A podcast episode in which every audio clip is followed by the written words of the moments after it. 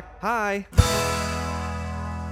Hello and welcome to Knock Knock Hi with the Glock'em I took you by surprise. You Well, weren't I ready was like for that. mid sentence going to tell you something, but I guess we're starting. Hi, everyone. Hi, I am Will Flanary, also known as Glock, uh, Dr. Glock'em Glock'em Dr. Glock'em And who are you? I do you know? Because it seems like you might not. I do know. I'm your wife. I'm Kristen Flanary, also known as Lady Glaucomflecken. Nice to meet nice you. Nice to meet you. You seem a little uh I'm a little loopy. a little loopy. Yeah, I- a little I'm just I don't know, it's been a good day. Well, good. We we've we've had a, a some good conversations today. Mhm. I got I was on a, a little trip, speaking trip, and now I'm back. And um, uh, it's always good to come back to the family. And Well, the good. kids the kids are still at an age where they they get excited when I walk in. Yeah, you still get the just- daddy. Yeah. Oh, it's so fun. I Yeah. never get tired of that. And you get it from the dog. I get it from the dog and Yeah. to a lesser extent you. Yeah. I'm like, hey, what's up? you don't uh, Yo. yell out daddy and run up to me. no, that would Thank you be for not doing that. that'd be weird. Uh, so we have Dr. Tommy Martin today. That's right. Uh, he is, you all probably know who he is. He is um, uh, all over TikTok uh, Mhm. and uh, multiple social media platforms, Instagram. He's also on YouTube. Uh, he is an internal medicine and pediatrics specialist. We call that MedPeds. yeah. Internal medicine, so adult medicine and kid medicine. But specifically in the hospital. Yeah, he's a, you know, like a hos- like a peds hospitalist and a like an adult hospitalist. It's like He internal medicine as opposed to external medicine, Yeah. which would be outpatients. Which sounds, uh, Right. uh, yeah. I go, I go on and on. I think in an interview, like how hard his job sounds. Like I, that's it's like two totally different things in medicine, yeah. and he's just uh, somehow able to, because he's brilliant, uh, to to just do both. Uh, but he is based in Massachusetts uh, and uh, affiliated with um, Beth Israel Deaconess Hospital, Boston Children's Hospital. Uh, but outside of the awesome things he does in medicine, he has a huge social media following. Uh, so he is um, a prominent physician figure on social media, uh, and uh, One of the early ones, in fact. yeah, he's been doing it since 2013 uh, at Dr. Tommy Martin, uh, where um, he his social media content is it's really very positive. hmm He's a very positive person. Yeah. He's not a big downer like I am at Right. times Right. um, and so it, his he's really driven by the, his desire to encourage, motivate, inspire as many people as possible. Uh, talking about the things that he's passionate about, like fitness. He's a Mm-hmm. triathlete.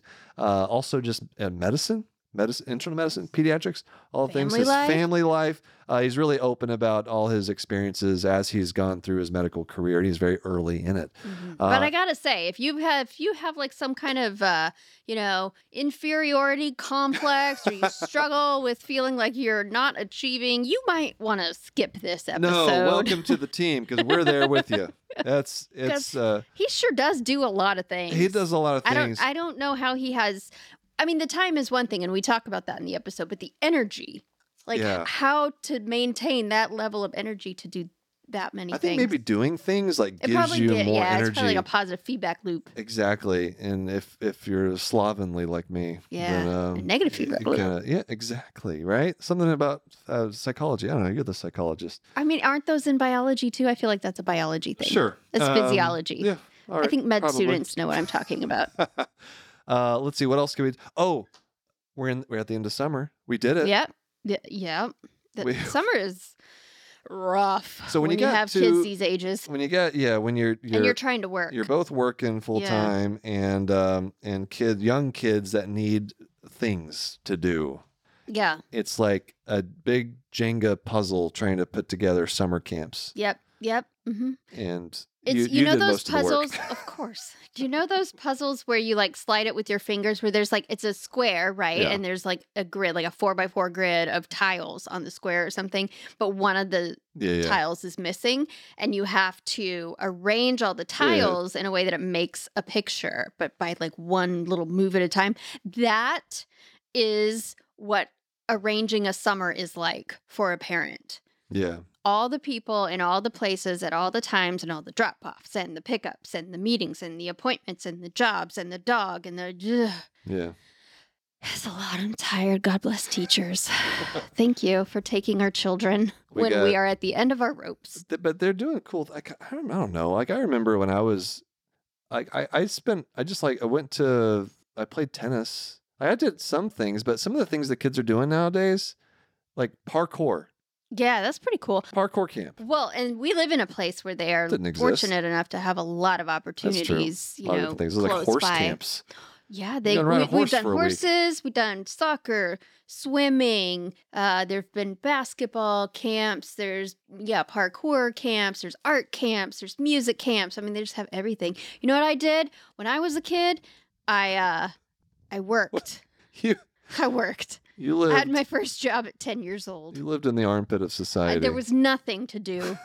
There was nothing. You could go outside and just I don't I don't know sit draw there. in the dirt. Yeah, I did a lot of like staring at the clouds, like coming Mhm. up with uh, the point is, animals. kids have a lot to do. They have a lot of things they can do these days, which is cool.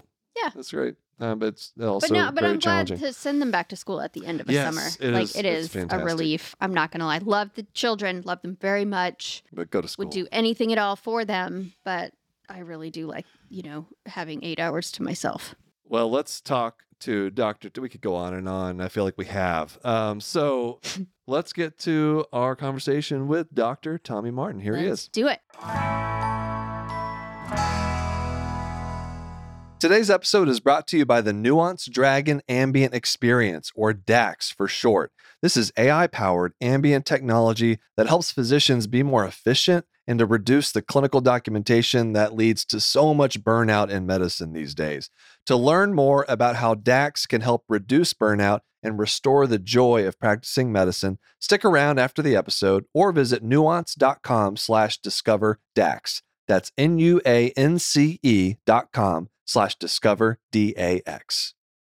All right, we are here with Dr. Tommy Martin. We've been trying to get, do this for a while, Tommy. I'm glad we finally got it done. Welcome. Yeah, me too. Thank you so much for uh, bearing with me through all of the hectic schedules. Uh, you you got a um, you got a busy life these days, and so uh, uh, first off, the first thing I want to ask is how many hours have you been awake right now? Because I you saw watched too much of my. I did. I, I went on a little uh, Dr. Tommy Martin binge on TikTok, and um, uh, le- uh, have you been up since like what three forty five or something in the morning? yeah, I usually wake up between three forty-five and four. Oof. You know that's not normal, right? Like that's like that's that's Everybody uh, has their different normal. like, right? Your normal is a lot different than my normal. oh my my normal's a lot different than yours. yeah. That's so. But yeah, honestly, you know, I will say after I watched that TikTok where you, so basically it was a for those of you who haven't seen it, it's a video where you basically just go through like your day, like what what it takes to do, you know, medicine and the training and the lifting and all these things, family time. It really f- fascinating. I always find those fascinating for for different doctors to uh, or in you know medical influencers or however what do you want to call us um, to see what your day is like. And so I watched that, and then I remember because it was last night. Yeah. And what did I what did I say? Well, I've been on him a while. I've been using a, a personal trainer and I've been loving it. And There I you have go. some, like, I have hypermobility issues. So I kind of need supervision in my workouts. But I just thought he would love it too because I know him well. And so I've been on him for months trying to get him to do this. And he's like, yeah, yeah, yeah, yeah, yeah. And then last night he checks out your TikToks and he's like, all right, Send me the link. I'm going to get a personal trainer. Hey, I mean, just a little plug. If you need a coach, I'd be more than happy to. You know, and I- uh, well, I, yeah. could let you sleep in until four thirty. I- oh, that's what a that's, reward. That's so kind. You know, the last time I woke up in the like the the 4 a.m. hour. Um, It's always was- just to catch a flight, I think. well that that- I don't count that, but like Yeah. like on a consistent basis was my Oh. third year rotation uh, for surgery. Surgery. my Yeah. surgery rotation. Uh, and so um, uh, you're doing it for very productive. I, are there days though, Tommy, when you when you wake up and you're like, oh nah, I, forget this. I, there's no way. I need three extra hours of sleep today. Yeah, I will say after a week on service where I've worked like 80 to 90 hours and commuted a ton and my sleep uh, definitely is not where it should be. Usually the next day or two I'll sleep in some. Okay. But then I'll try to sleep in as long as I possibly can, and then I'm waking up like at 5:30. Like you've got to be kidding me. I Oh wanted to boy, sleep till seven. that's sleeping in for you now. You've you've trained your body to wake up. But you're So you're early. training. You're I mean, it, it takes a lot of dedication because you're training for you're uh, you're doing Ironmans and triathlons and and so yeah, I've got some races coming up this fall, so we got a half Ironman coming up, and then a full distance Ironman. But I'm trying to combine that with powerlifting, which is a little tough. yeah. Is that a is that like a new sport you're inventing or is that like a Powerlifting? no no no combining the two? Oh, okay. I know powerlifting's a It's thing. like I know you haven't been to the gym in a Like while, combi- but golly. yeah, uh, no, not necessarily. I, I'd say it's probably over the last six years become more of like a fad, just to Okay. see if you could combine endurance sports with bodybuilding and powerlifting. And so I've been doing it for a few years now. But the feat that I want to accomplish, only one other person has done it. Um, but I, I'm going to try to beat the Ironman time by a couple hours. Oh man. That's how many times have you had rhabdomyolysis? You know, I've never got my uh, blood tested after a, a race, but probably quite a few. Well, I want to um I want to talk a little bit about about your medical career. Um and so Kristen, Mhm. in fact, she's always what what bothers what irritates Kristen is when we when what I say irritates like me? Let's. Wha- how wha- much time well- do you have? whenever I yeah, right? Whenever we I refer to like oh that's a medicine doctor. Yeah. That's like an internal like a it's like a medicine. You're doing he- Yeah. He does Basically, medicine. what that sounds like to me as a non-medical professional is Mhm. um, he's a doctor. doctor. Cuz it's Like, like what is that? It's all medicine. It's what all do you mean he's a medicine. Right. But you have a um, a, a, a more unique uh, position where you're doing internal medicine and pediatrics. So you did med peds for your yeah, training, correct. Yeah, it's right? four year. Yeah, four year program. Yeah. And so tell tell me what your how does that translate into your career? Like what is it exactly that you do? Yeah, for me specifically, I do exactly 50, well, technically 60, 50. So I do a little bit, I work a little more than what I should, but I do 60% of my time with adult medicine. And then I do 50% of my time with pediatric medicine. And all of my time is working in a hospital. So as a hospitalist, so I'll split my time. I'll do a week of internal medicine, then I'll get a week off, and then I'll do a week of pediatrics, and then I'll get a week off. And it just does that throughout the year. That That is, is that a like a typical? That's a thing that people often do, or this is Med something peds. you need? Is this like the Iron Man weightlifting thing where you're ma- making something new? My whole, my whole personality is just like do something weird and Yeah. do something different. No, uh, Smash two things together. Actually, that's a good question. Like how how long has med peds been a thing? Because you know, it's it's not probably I mean, it's probably not as common as each of those specialties individually. Right. Yeah. It, so it's been around actually for a few decades or maybe even 40, 50 years, maybe even longer than that. Hmm. Uh, but it's just not very well known. And most people that do it, I will say, after training, end up specializing in one or the other, uh, just because it's really hard to practice both. And even with Yeah. the way things are coming out now, uh, the American Academy of Pediatrics and um, the pediatric division has made it to where you have to do a fellowship to even be a hospitalist. So you have to do two or three more years of training after residency to do what you just trained for three years for. Um, I, you can tell I'm not the biggest fan of it, but yeah, Huh. Did you do that? Like what? I did not do that. No. oh man. Okay. Why do they want you Yeah. to do that? It's a good question. I mean, they have quite a few reasons. I would. S- I don't know how many people's going to listen to this. I don't know if I should tell my full thoughts on this.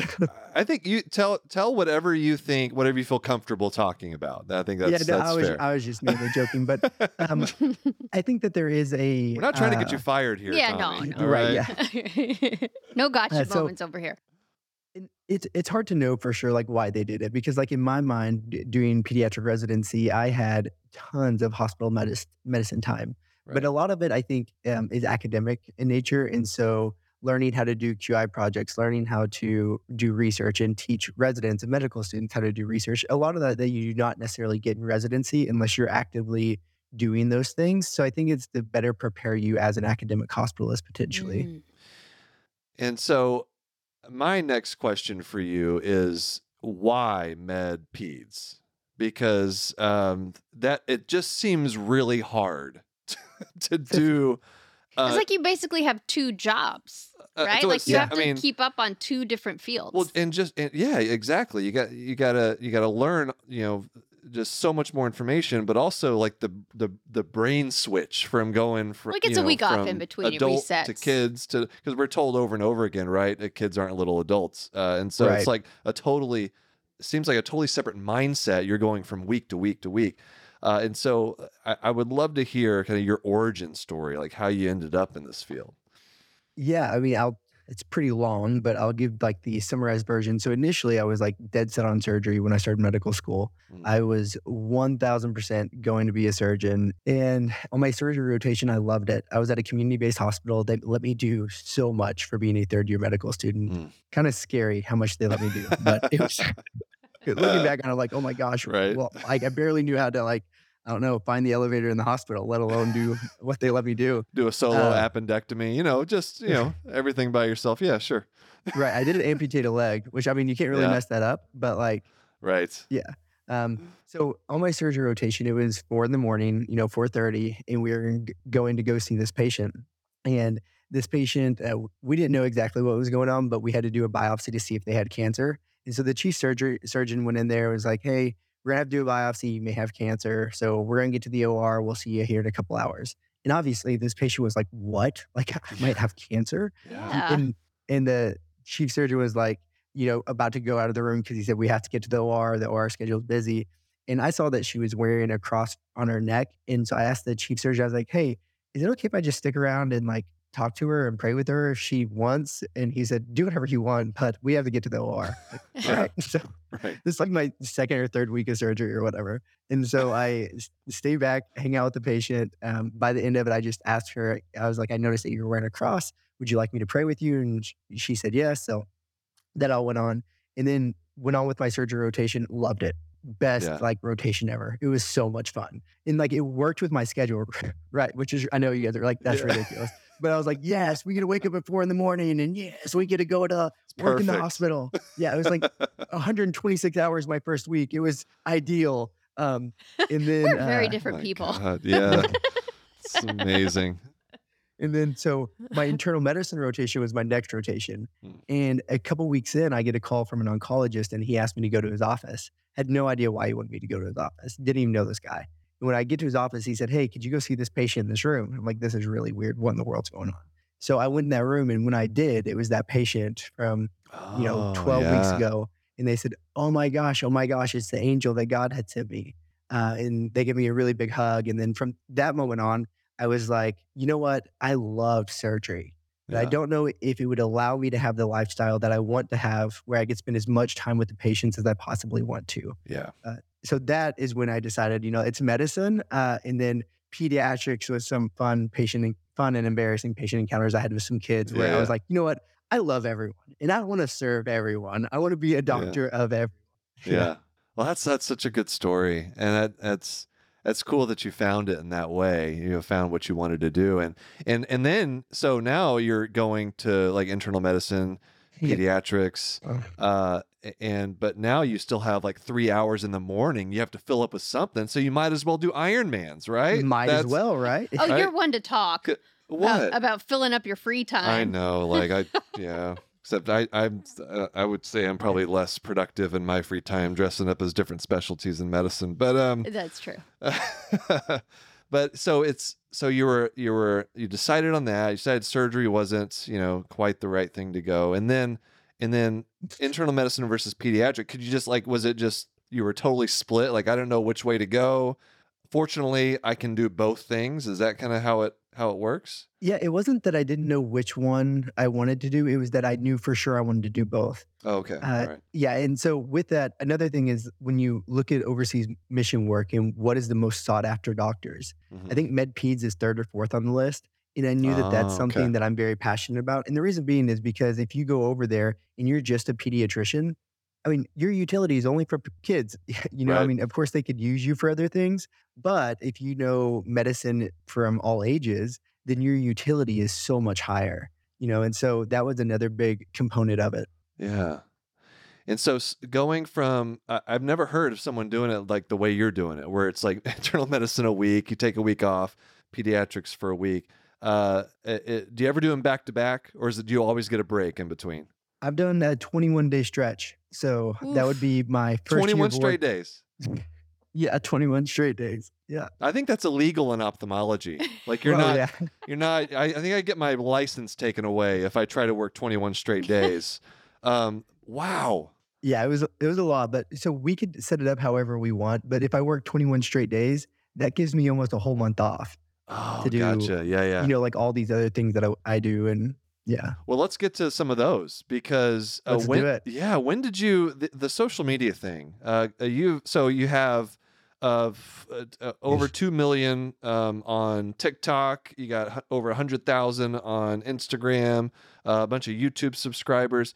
When did this start for you? So social media started back in 2013, which is a long time ago. Oh, most man. people yeah. yeah, most people think like on social media, oh, you just blew up overnight, but people don't understand like how many hours Yeah, um, or videos that some of us have put into it. So it started back in 2013. and, and that was on Instagram. That was on Instagram, uh, and that was just really minor stuff. And then it really got started in 2014 when my wife told me I needed to start a YouTube channel, and that's kind of how it all started. That was So- uh, Gotta good listen to the wives. It's good advice Yeah. for sure. Yeah, she. I mean, she's brilliant, but uh, she didn't know what she was getting herself into, and neither did I. Yeah. Because she did it to give us more time together. Because Oh. I was meeting with. yeah, Kristen's really like, Yeah, right. yeah, uh, yeah. Kristen, how much time does social media take away from you guys?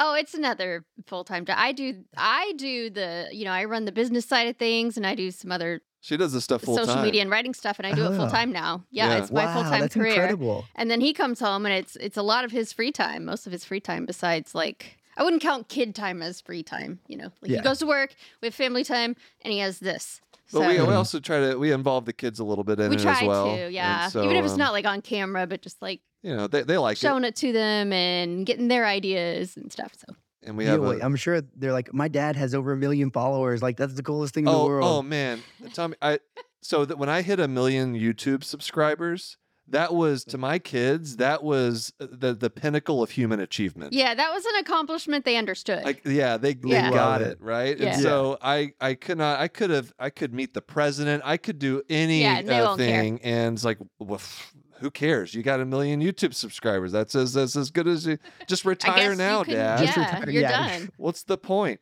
so that's so great. so where were you in your uh, medical career I guess in 2013 I was just, I just finished undergrad. oh okay all right Yeah, so I did undergrad a little quick. Um, I finished it in three years, and then I wanted to go straight to medical school. Mhm. And so finished, went straight to medical school. And in medical school, I was meeting with medical students and teaching them how to study, how to do well in your exams, how to create a schedule, and things of that nature. Well, it got to where I was meeting with 15 to 20 students a day. And my girlfriend at the time, which is now my wife, Phoebe, she said, Tommy, you've got to stop this. like you meet with 15 to 20 students a day, like your whole day is just meetings. Like you just can't do this. You should create a YouTube channel yeah and just put all the content there. And when people ask you the question that you've answered on your YouTube channel, point them there. And so that's what I started to do. And that's kind of where social media really kind of started. yeah Eh, so you were meeting these uh, just they wanted advice you were just Yeah. giving advice about med school and applying and all that stuff Mhm. Oh, wow. um and i mean that's so you you must uh, you're probably one of the very early adopters of of doing that type of medical kind of influencer type work um and uh, uh certainly on instagram I'm not sure on youtube but and i mean there's a lot of that now so you're very much a, Pioneer. a trailblazer in that area Yeah. I will say there were a couple. Um, one of their names was Jenny, I believe, and Aaron Hayes. There were a couple that I remember on YouTube, but there weren't very many of us at all. And I had no idea what I was doing. I recorded all of my videos and edited them and uploaded them with an iPad mini, the first generation. oh my god And that's what I used for all of my content a- Wow. until I reached 5,000 subscribers on YouTube. yeah oh, wow. Uh, Do you ever go back and see and look at the quality Please of those? don't. Wish Yeah. we'd have even mentioned that. No one needs to go look at anything. My wife, like, she was like, "Your first video was terrible. Like, who was that?" oh, I I do. I totally relate. Like I I look back at the stuff I made because I I yeah, you making. weren't even doing the same thing. No, I know it was it was no characters yet. No. it was because it was all I Get- I joined uh, TikTok. That's when I started making video content. Okay. Was right at the height of the pandemic. yeah, you did the dancing eyebrows. That was. Yeah, like I, well, I was you know doing the thing like jumping on trends and stuff, and and but I, I wasn't doing like like like a lot of the comedy like skit writing type of thing. And so you look back at the old stuff, and it's just like, man, I was learning how to how to do it, right? And I think that's that's a good lesson for people because I do. I'm sure you get this a lot. A lot of people ask, like, how do you even get started on social? It can feel so daunting knowing you know what to do, how to get started, and, and it's almost like you just gotta.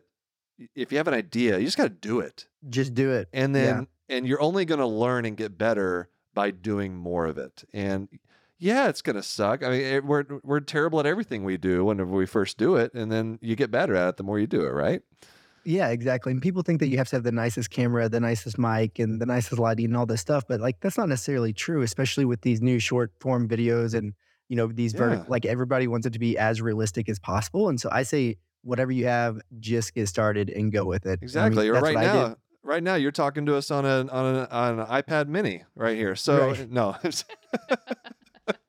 You've got your Walkman. that's right That's actually true. No, it's true.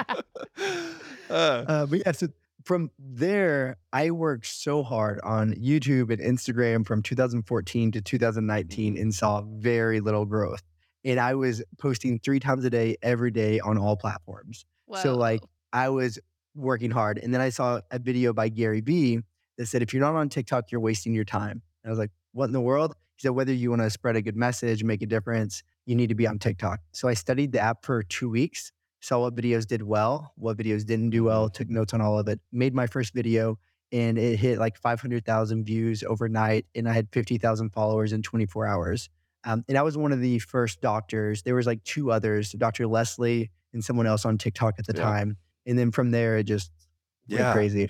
it's TikTok is really it, it totally changed the game in terms of audience building, right? Yeah. Uh, it's got to be just the way the well the time it came on because this again like whenever the whole country shut down, everyone was on social media. That's all people were doing, oh my right? gosh, yeah. So it wasn't just TikTok; it was engagement on all the platforms, but TikTok in particular um, uh, was just blowing up, and uh, it was.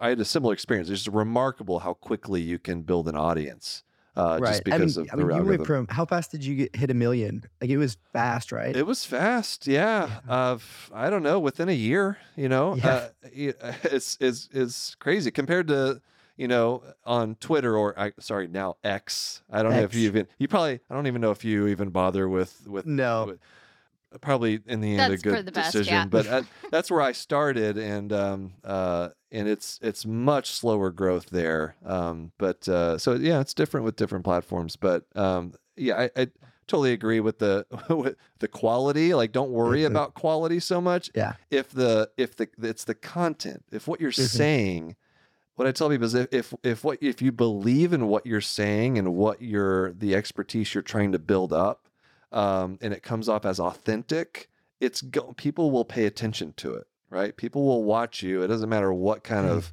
device you're recording on.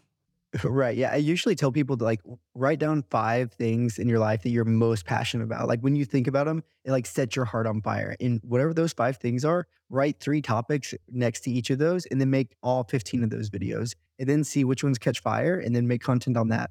Yeah. That's a good approach. Do you have any any anything to add on building a social media audience? Social media. Well, you know, it helps if you have uh, someone behind the scenes doing a lot of your work for you. I'll just Oh say my God. that.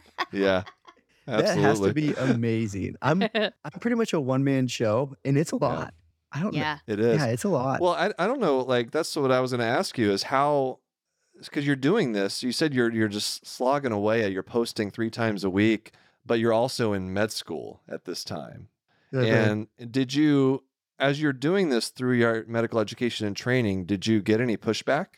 Did you get any like, you know, because it, it, sometimes it's hard for people to accept that this is a legitimate thing that that you should be spending your time on, and and I certainly have heard people in medicine who kind of got themselves into trouble. Have you ever had any issues like that?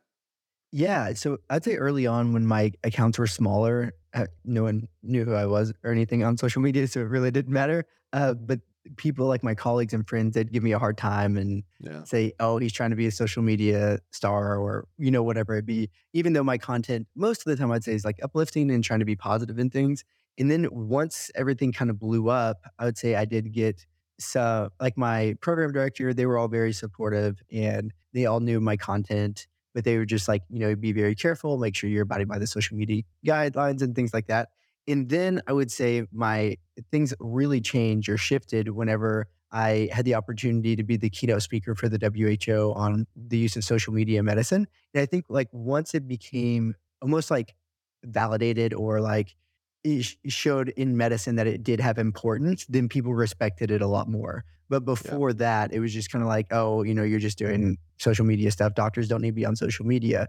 Mm-hmm. And my whole talk was why doctors need to be on social media. And that's what the WHO wanted me to, you know, yeah. they were excited that I was going to be talking about that. And then so I think that kind of frame shifted everything. That's that's such an achievement. That's congratulations on it. When did you give that? Keynote? That was in 20, it was right in the middle of the pandemic. Yeah, in 2020. Where was it located? Where did you go it was, for that?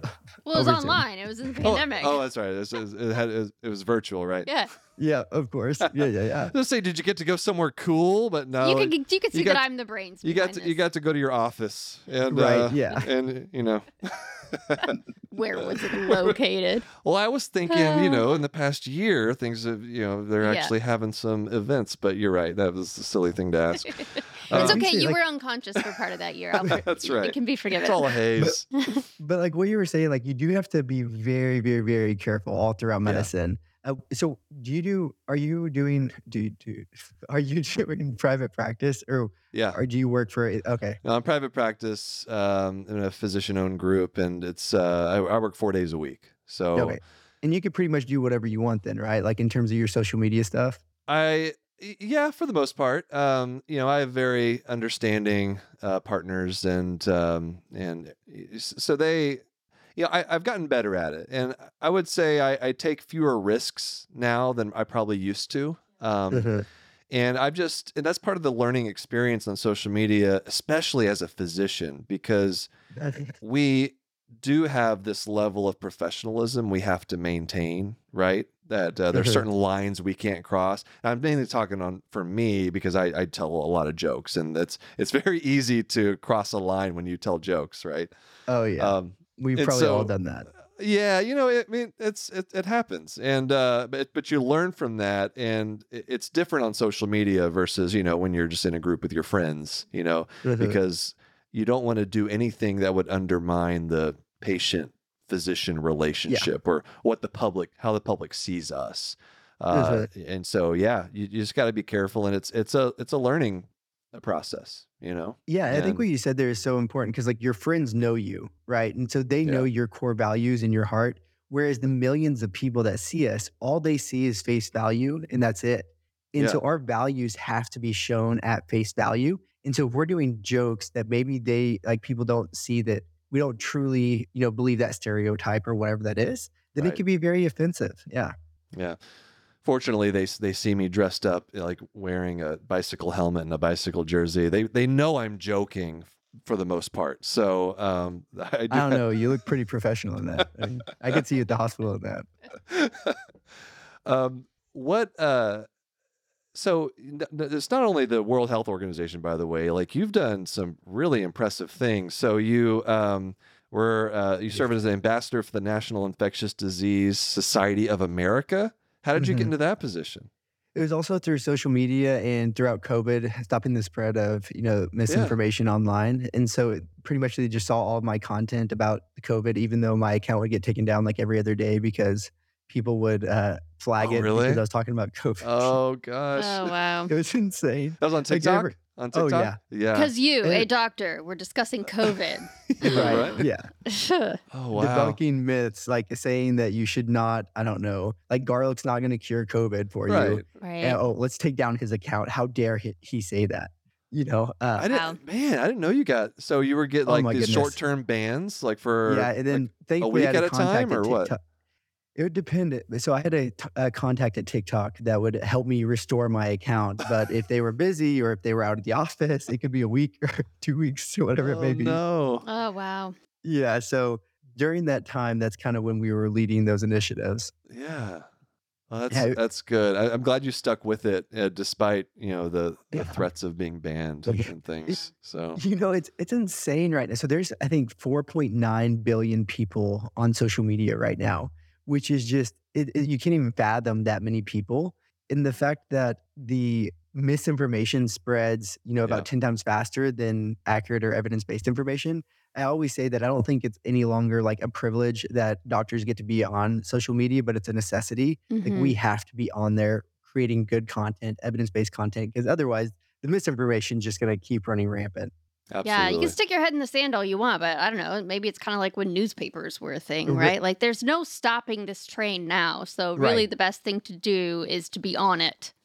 And part of it, you know, when I first got on social media, I was anonymous because I was a resident and I was telling jokes and I didn't feel I didn't feel comfortable like I felt secure enough in my position to not get in trouble just Mhm. being a physician on social media. Uh, and I, I'm I hope that that's starting to change. Just to your point, because we we need people doing all kinds of things on social media as long as you, you maintain that that line of professionalism we talked about. But mm-hmm. we we we need residents. We need you know student. I think everybody needs to get on social media because that's where the public is. Right. Right. Yeah, I agree completely. And so, would you say that when medical students or residents ask you about social media, because I get asked this all the time, should I have a social media account? Should it be private? Should it be public? What's your kind of stance on that? Oh, I I'm always encourage everyone to put their real selves out there. Uh, I think that some of the concerns I had looking back on it, I, they were a little bit overblown. Like I I I, I should have felt more secure in in my position and the support I had around me to be able to be myself on social media because I think that's what people want to see in part. They want to see accurate information, but they also want Yeah. to see you're real, that doctors are real people. Yes. There still, though, is that level of professionalism that you were talking about. I mean, there's different versions of ourselves, right? Mm. There's the version that we might share with our family and close friends. There's a version we might share at work. There's a version we might share, you know, I don't know, when we're just cutting loose and having fun, right? So you have to be careful about which version of yourself, I think, because, you know, there's there are appropriate and inappropriate things for healthcare professionals and trainees to be putting out into the world, right? But Yeah. but yeah, just everyone has a little bit of a different flavor, different personality, different issues that are important to them. So, you know, dig into those and share those with the world for sure. Like I think waking up at 3:45 in the morning is borderline inappropriate. like I if you look at the comment section, I think most people agree with you. What time do you go to bed? How do you I make try this to go work? to bed. So if I'm waking up at 3:30 to 3:45, I'll try to get be in bed by like 8:30 or 8:45. But I generally say like I wake up at four, go to bed at nine, try to get seven hours of sleep a night. Is Yeah. generally what I try to do. You must be really good at falling asleep quickly. Oh, within two minutes. Yeah, that's the key. Out. See, I need Done. like an hour of wind down time, That's and then I'll lay there So for does about 30 wife, minutes. Yeah. I couldn't do that, but I admire it. I just really couldn't do it. yeah, I do too. I wish I could do I I, could know. do that consistently. You get so much more done. I think I everything's can. so quiet I think at it's that time. possible. I think uh, following people like Tommy on social media Yeah. and seeing how he does it, I think it actually does help. Yeah. Uh, yeah, I think I think what you well, do clearly does you've already people. influenced him. You've he already influenced signed up for that Oh, man. I love that. I'm all about it, man. I'm I'm like, let's do it. I just need you to remind me daily. Send me Daily. daily messages and and shame, I think, at four helps. o'clock in the morning Yeah. saying, "Hey, I'm at the gym. What are you doing?" I'm, Right. I'm like, God, man. So it's so funny you say that. So it's probably the most common question I get asked is like my daily schedule or like what I do in a day. And so like I do day in life videos. The amount of hate comments in these videos Oh is hilarious. Yeah. Yeah. Um, which it doesn't bother me. My wife, she's like, "How dare they they comment that?" I'm like, "Phoebe, we don't even know that person. Like, what does it matter what they comment?" yeah. And they're Yeah. just jealous. It's so funny. Yeah. yeah, Uh, d- I mean, talk about you know how to how to just do social media. Dealing with comments like that and, and Right. knowing what to take seriously and what not to take seriously is a big part of that. You know. yeah, yo, for sure. It's and it. If you let every comment get to you, you will not make it on social Yeah. media. There's Right. just no way. Because even if you make the best content in the world, they're going to be the people that don't have a profile image that you're not allowed to comment back to that Mhm, are going to say mhm. horrible things to everyone on the planet. Right. Exactly. You know. Uh, What- But something else that you had said, like waking up at four in the morning and then no one, like four to 6 a.m., I think that is the golden hours for whatever you want to do. Like I like fitness. Other people like to draw. Other people like to paint. Right. 4 to 6 a.m., no one else is going to be awake. Only the crazy people like me. And Mhm. I'm not going to bother you. So like wake up at this time and get some stuff done. absolutely. Yeah. Yeah. I honestly, I find myself, I, Mm. I, I sometimes will get my best like skit ideas like Mhm. early in the morning because like I'm rested. You know, it's typically after I have coffee, but s- Yeah. still, like, Not me. If I'm awake at 4 a.m., uh, there's a good chance I'm going to throw up. I'm not even kidding. some people, Like, some people truly, seriously is wrong. some people Yeah. truly are not I'm morning not, I could stay Yeah. up until 4 a.m. That'd be Yeah. fine. yeah, but, But, if I get up that early, oh, I don't know. Something's wrong with me. I do, I do like have, I feel like I have more create creative juices flowing Yeah. like that early in the morning. But I don't know. Mine are more late at night, like that Yeah. 1 a.m. to 4 a.m. See, that's also weird. Yeah. It is. I mean, I don't get very to do that because I have children and a job and thing, you know. But that if I were just left to my own devices, I think that's where I would end up. Mm, probably. Right. Yeah. When I mean, that's why we're all different, right? And Yeah. uh, morning people, late different night ways people. to do it. We Yeah. need Yeah, we need some influencers who are showing us what it's like to be productive at one to four a.m. There we go. There Yeah, you go. You guys, you got to balance me. out Dr. Not Martin for the next here. 10 years at least.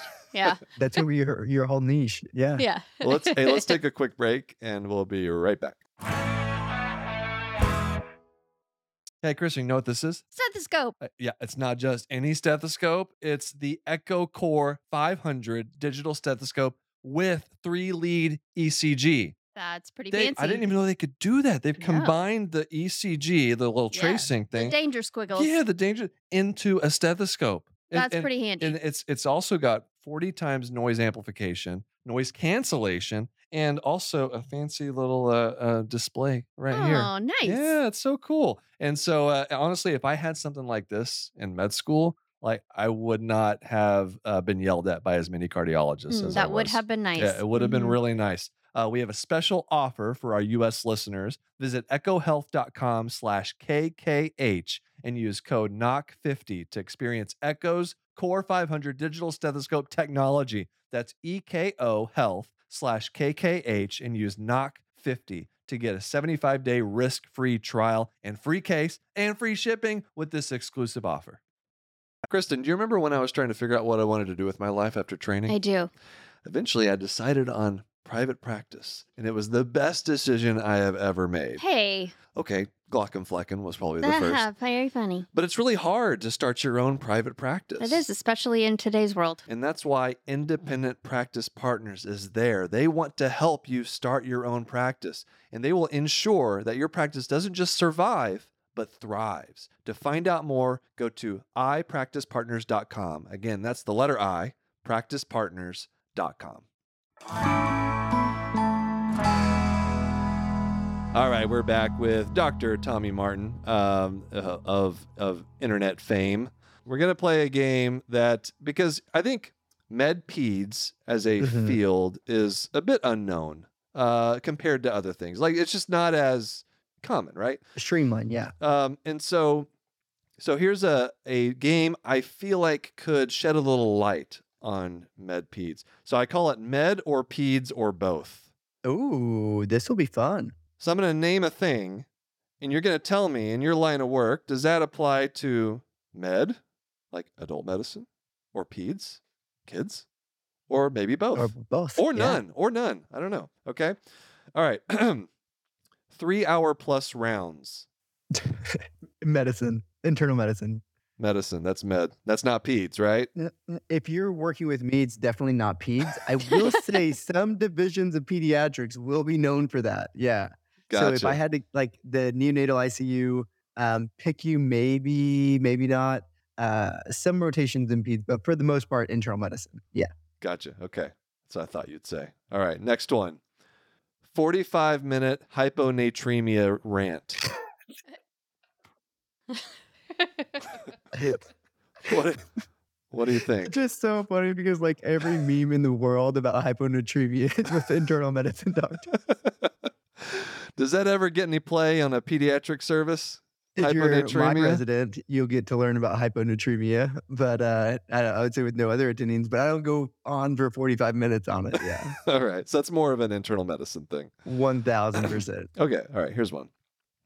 Uh, the, I guess giving, I will say, giving a, a rounds presentation in front of the patient. Oh, I would say both. Yeah. Yeah, but both of them. Yeah.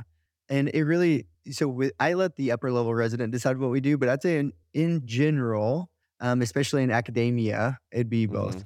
Yeah. That's what my my what I remember most about my pediatric rotations versus internal medicine was on peds. We seemed to just do a lot of interacting in the room Mhm. with with the family there, with the patient, with the kid, and and I just, I just have that memory. Maybe it's probably depends on who you work with though, but that's probably a good idea for for both sides to be doing a lot more in the room, right? Yeah, to me, it lets for there's a couple reasons why I like to do it, but again, I let my upper level resident kind of decide what they want to do. Yeah. But if I'm making the decision, I usually round in the room with the patients, and to me, it lets the patient see how much we're actually thinking about them, caring about them, how much is going into the thought process of their care of plan. And so they could trust us so much more when they see all, like everything that we're doing, instead of just walking in, oh, this is what we're going to do. And you're there for 10 minutes. They Right. see the whole 30 minute, you know, all of it. Do they under here's as the patients would be my question is like does somebody explain to them what you guys talk in your own language? So is someone explaining to the patient as they go mm-hmm. what that all means? 'Cause I could also see how that might be scary for the patient. Yeah. So if we do bedside rounds, like with the patient in the room, the Yeah. resident physicians are not supposed to, they're supposed to use terminology which the patient could understand. And if they don't, that's where the attending doctor then should clarify what's being said. Yeah. That's a good point. Okay, next one. Um, which has the best snacks? The Oh. best unit snacks. Peds for sure. 100%. Yeah. I would guess. At the yeah. Yeah. pediatric hospital, we have uh, Golden Grahams, we have Cheerios, we have we have Frosted Flakes, and that's just for Oh, breakfast. Oh man. we have all kinds of snacks there. Oh, Kids need their snacks. uh, yeah. They're yeah. growing. And yeah. I, I remember that Pete's had chocolate milk. Oh, we Oh. definitely have chocolate milk. you got you got some lollipops, It's a- maybe. it's a- what are you gonna get? Milk is like on draft. Uh, oh, oh. I love it. And the, the adult medicine, what are you gonna get? Saltines? I mean, come on, You already like know. peanut butter, saltines. That's probably it. Yep. I don't know. That's it. Yep. If All you're right. lucky, if you're really lucky, you get Golden Grahams, but Yeah, that's yeah. few and far between. Yeah. there you go. what about coffee? Do they have coffee and peds, or is that just medicine? well, coffee. That's a great question. You know, Uh, we but did. we we have it for the parents, so we get it. But Okay, there you medicine, you, get like it's. I don't even know where this coffee comes from. if it looks like tar or oil. Yeah. It's not good. Not good stuff. Okay. All right. Uh, the busiest overnight shifts, the busiest nights. Oh, internal medicine. Oh, it depends. Okay, so internal medicine with acuity, I'd say both for different reasons. Internal medicine for acuity, meaning people are sick, you're doing a lot. You might be running a lot of rapids, going to a lot of codes, things like that. Peds, a lot of calls about important things, but might be mild things. Right. So more volume, but maybe not the acuity that we would see on the adult side Yeah. of things. Okay. Um, all right. Holding a patient in your lap and spinning around in a chair. Oh, adult medicine, 1000%. we only do on the geriatric service.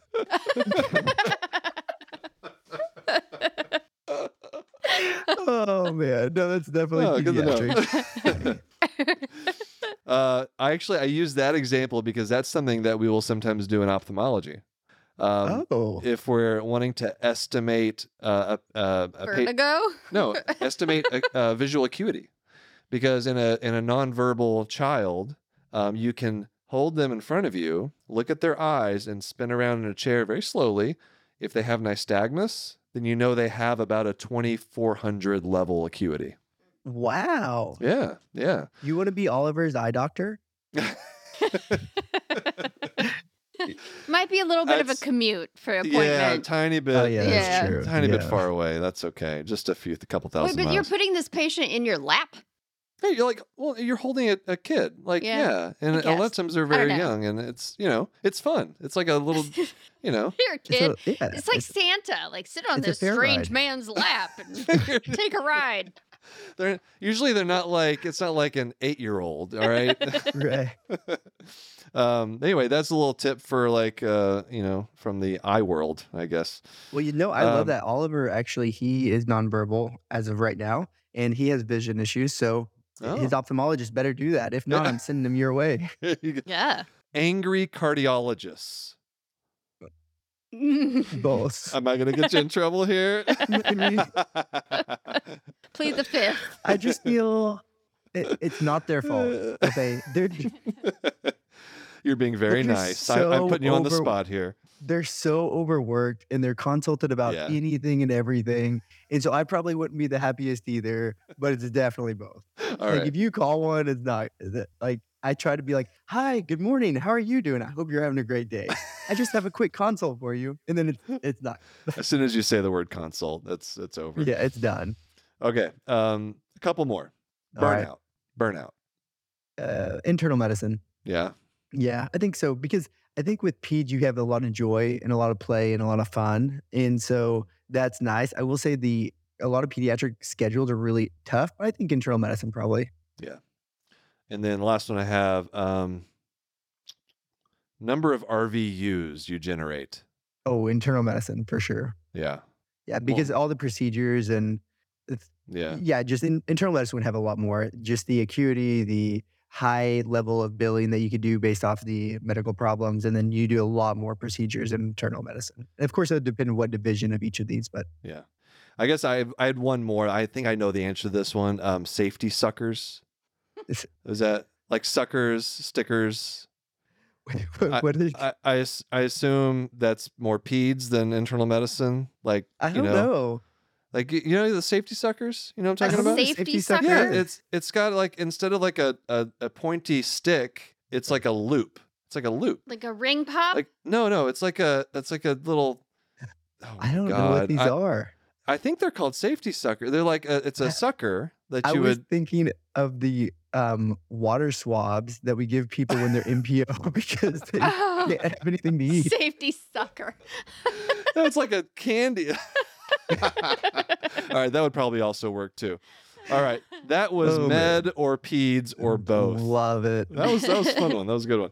Um, all right, let's uh, take one more break and then we'll come back with Dr. Tommy Martin. All right, we are back with Tommy Martin. And uh, Tommy, what we're going to do here is uh, I'm going to read a story that was sent in by one of our listeners, uh, and I haven't read the story, and so let's let's let's get to it here. This comes from Abby. Abby says, "When I was a pediatric intern working nights on the general inpatient floor, I took care of a medically complex complex patient with many active problems that we were managing. I didn't know him well as I had only taken care of him during the night, but knew from sign out that he had a complex corneal problem and was followed by ophthalmology. Ooh. So Now you're interested, that doesn't happen very often. Yeah. We, and generally, we try not to be in a hospital. So, Right. um, near the end of my shift, I got a message from his nurse with a picture of a contact lens saying that she had found it on his face by his eye. Ooh. She had no idea where it came from. I quickly scoured the ophtho notes, trying to figure out why there might have been a contact lens in his eye. I was worried maybe a lost contact had caused all his problems in the first place. I could find no mention of a contact lens in the notes, so I sent the picture to the on call ophthalmology resident, asking if they knew anything about it. I forgot to include the patient's name in the message, but she replied right away Is this the patient in question? It's a contact lens. She was confirming it's contact lens. I obviously knew it was a contact lens, but had no idea why he would have had one in. So I asked her, Was it supposed to be in his eye? She replied, Yeah, we put it there, but it's fine. We'll take care of it when he goes to the OR in the morning. I was pretty shocked by this as my team knew nothing about their plans to take him to surgery, and we had given been giving him tube feeds all night. Oh no. Oopsie. Little miscommunication there. Uh, I still have no idea why they put a contact in his eye in the first place. Oh, that's why I'm here. I can explain why contact lenses Oh. in the eye. Sometimes we will put a contact on the eye um, for a a uh, to help with pain relief Mm. for a a corneal Well, she does abrasion. say he had a corneal problem. Yeah, exactly. But uh, also, but I'm not sure how that relates to surgery. So I'm not sure, but it is not unusual for us to be using contact lens therapeutically like that. So that's probably Interesting. what Covered up happened. like a little band aid. Yeah, exactly. Because uh, you know, corneal abrasions, the cornea is like the most sensitive part of the body, and so if you have a scratch on the eye, it's exquisitely painful for like the average, but especially young people, um, and who have all their corneal nerves and are just like ready to explode if there's something wrong. Uh, and so a basically a contact lens, a bandage contact lens is just like a it's a band-aid. And so you're just putting it on to protect against the pain from the eyelid rubbing up against the cornea. Well, there you go. Now she knows if she's listening. So there you go, Abby. I hope you you heard that. So now you know why we use contact lenses in patients. But also, I always tell people, uh, especially when I talk to like critical care doctors or anybody who's who who treats sedated uh, patients, uh, always check for contact lenses. Yeah, you know, you said that so much that then when you were unconscious and critically ill, yeah. I just I did not want to do this, but I felt like you'd be mad if I didn't. So I had to ask, are you putting eye drops in his eyes to lubricate them while he's in ICU? She told my medical team to put artificial tears in my eyes. Which I you'll be happy that. to know they were on top of it. They were already doing So it. But I knew I you would want me so to much. check, so I reluctantly did so. You really do love me. Yeah, I mean, yeah. you did also get, do chest compressions, but that also shows that you you really do love me.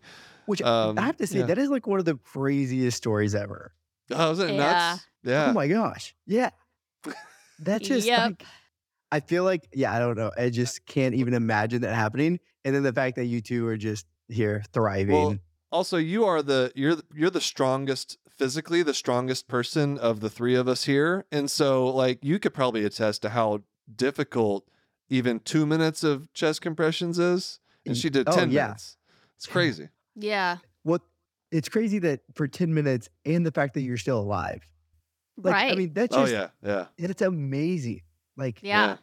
yeah, there, She did it. there's She big did it. plans for you guys. And, and Kristen, it shows how fit she is.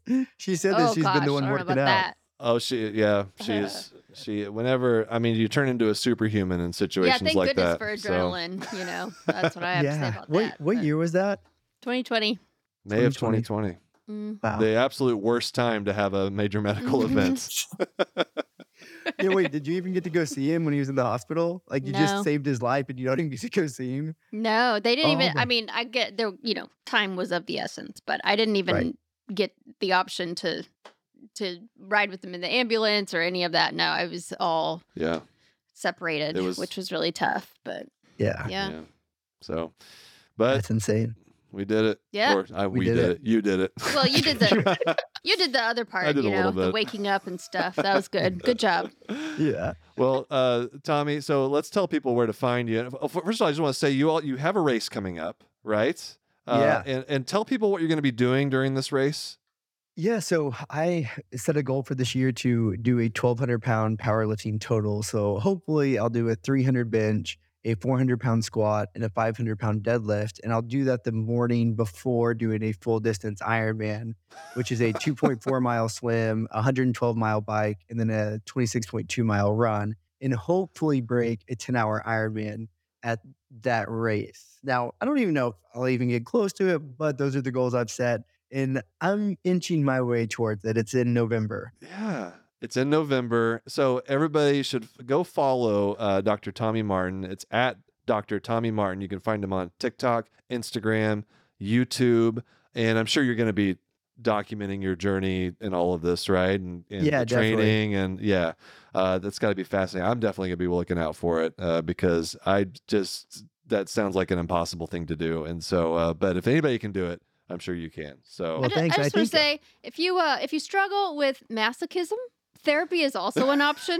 just just give it a give it a thought. yeah, You're there's, like, the, you're like the fifth person within two weeks that's told me that. That's, that's insane. Uh, but I was gonna say, you know, you did hire me as your coach throughout this episode, and so That's if right. you want to do the race True. with me, I mean, Oh, I'm I sure there's I don't care to do some more CPR. Let's just let's take it easy. my arms and legs would fall off my body. Um, But uh, I'll leave it. I'll leave it to you, my friend. So yeah, there we uh, go. thank you again for coming on. It's really a pleasure to finally get a chance to chat with you. And uh, yeah, good luck to you. hey, thanks for having me. It was a pleasure. How far do you think I would get into an Ironman before I um, ceased to exist? What's first? Uh, the swim, The swim? like two and a half Hmm. miles. Hmm. I don't think you can swim two and a half miles. I could swim maybe two lengths of an Olympic-sized pool. What is that? 100 meters, Yeah. and then I would sink like a stone. yeah, you're, I would be done. I not. I cannot. I'm too like. I don't know. I would think that being so lanky might help you with swimming, though, I don't know, but I right? gotta- Like big. Str- isn't Michael Phelps like all arms and legs as well? Yeah, but he's also has like significant muscles. Yeah, the big shoulders and Mhm, stuff. Yeah. Yeah, I'm, I'm not like a I don't think you'd get broad-shouldered very type far. person. I would get even less far though. So, kudos So, to to yeah, Dr. Martin. That is Seriously, hard. I, I, that's uh, everybody go support him. Like that's what he's trying to do is super cool, and um, yeah, it'd be interesting to watch that his little story and how he how he does and. Yeah. Even if he doesn't make it in his time that he wants to make it in, just the fact that he's like, He's trying. He's getting that. out there, Jeez. doing something big. Yeah.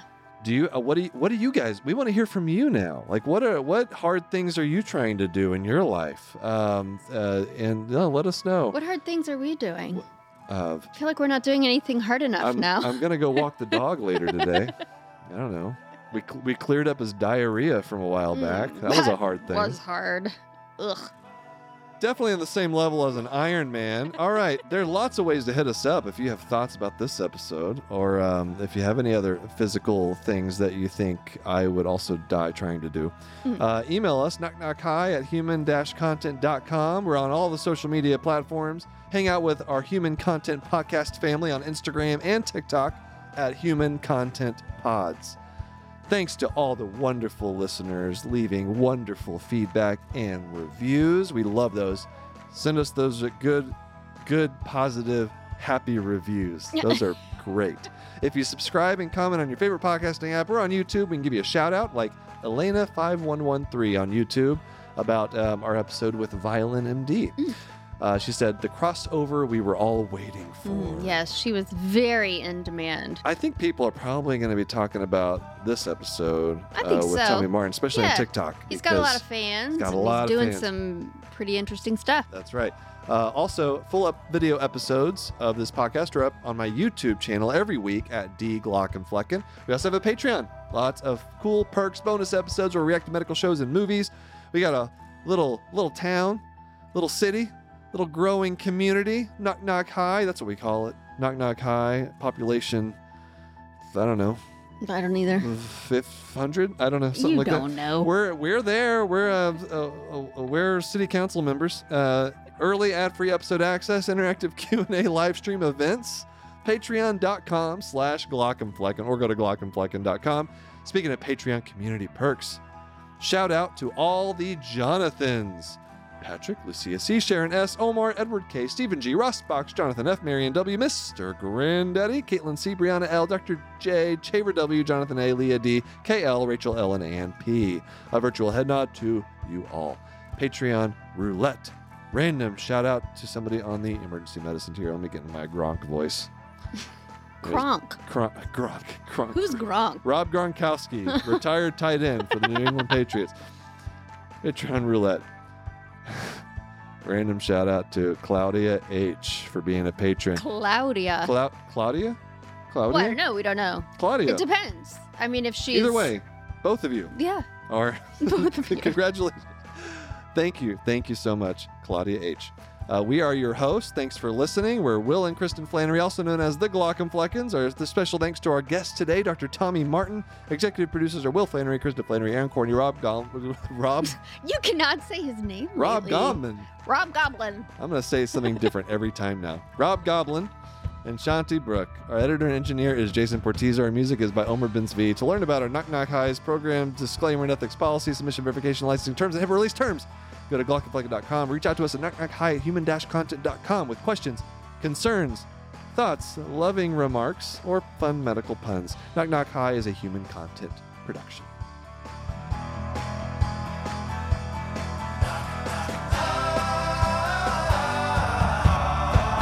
Knock Knock, goodbye.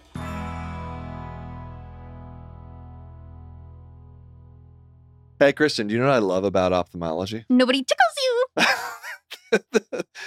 that that's really nice, but also eyeballs Of course. and work life balance. Yeah, because Isn't you it have great? Jonathan to help do all your clinical documentation and stuff. I'm also not willing to share my Jonathan though. Well, no. People ask. That would that's I too can't. much to that's, ask. that's too much. But I need Jonathan because I've got all this other stuff going on, That's right? right. Social media, I've got the podcast, family life, yeah, ophthalmology. It's just there's so much to do. But if you don't have a Jonathan, there's Dax. yes. Yeah. Nuance Dragon Ambient Experience, or DAX. It helps reduce administrative tasks with clinical documentation that writes itself. 79% of physicians say their work life balance improved with DAX. That's better than your med school grades. Oh, yep. You may be right there. To learn more about the Nuance Dragon Ambient Experience, or DAX, visit nuance.com slash discover DAX. That's N-U-A-N-C-E dot com slash discover D-A-X.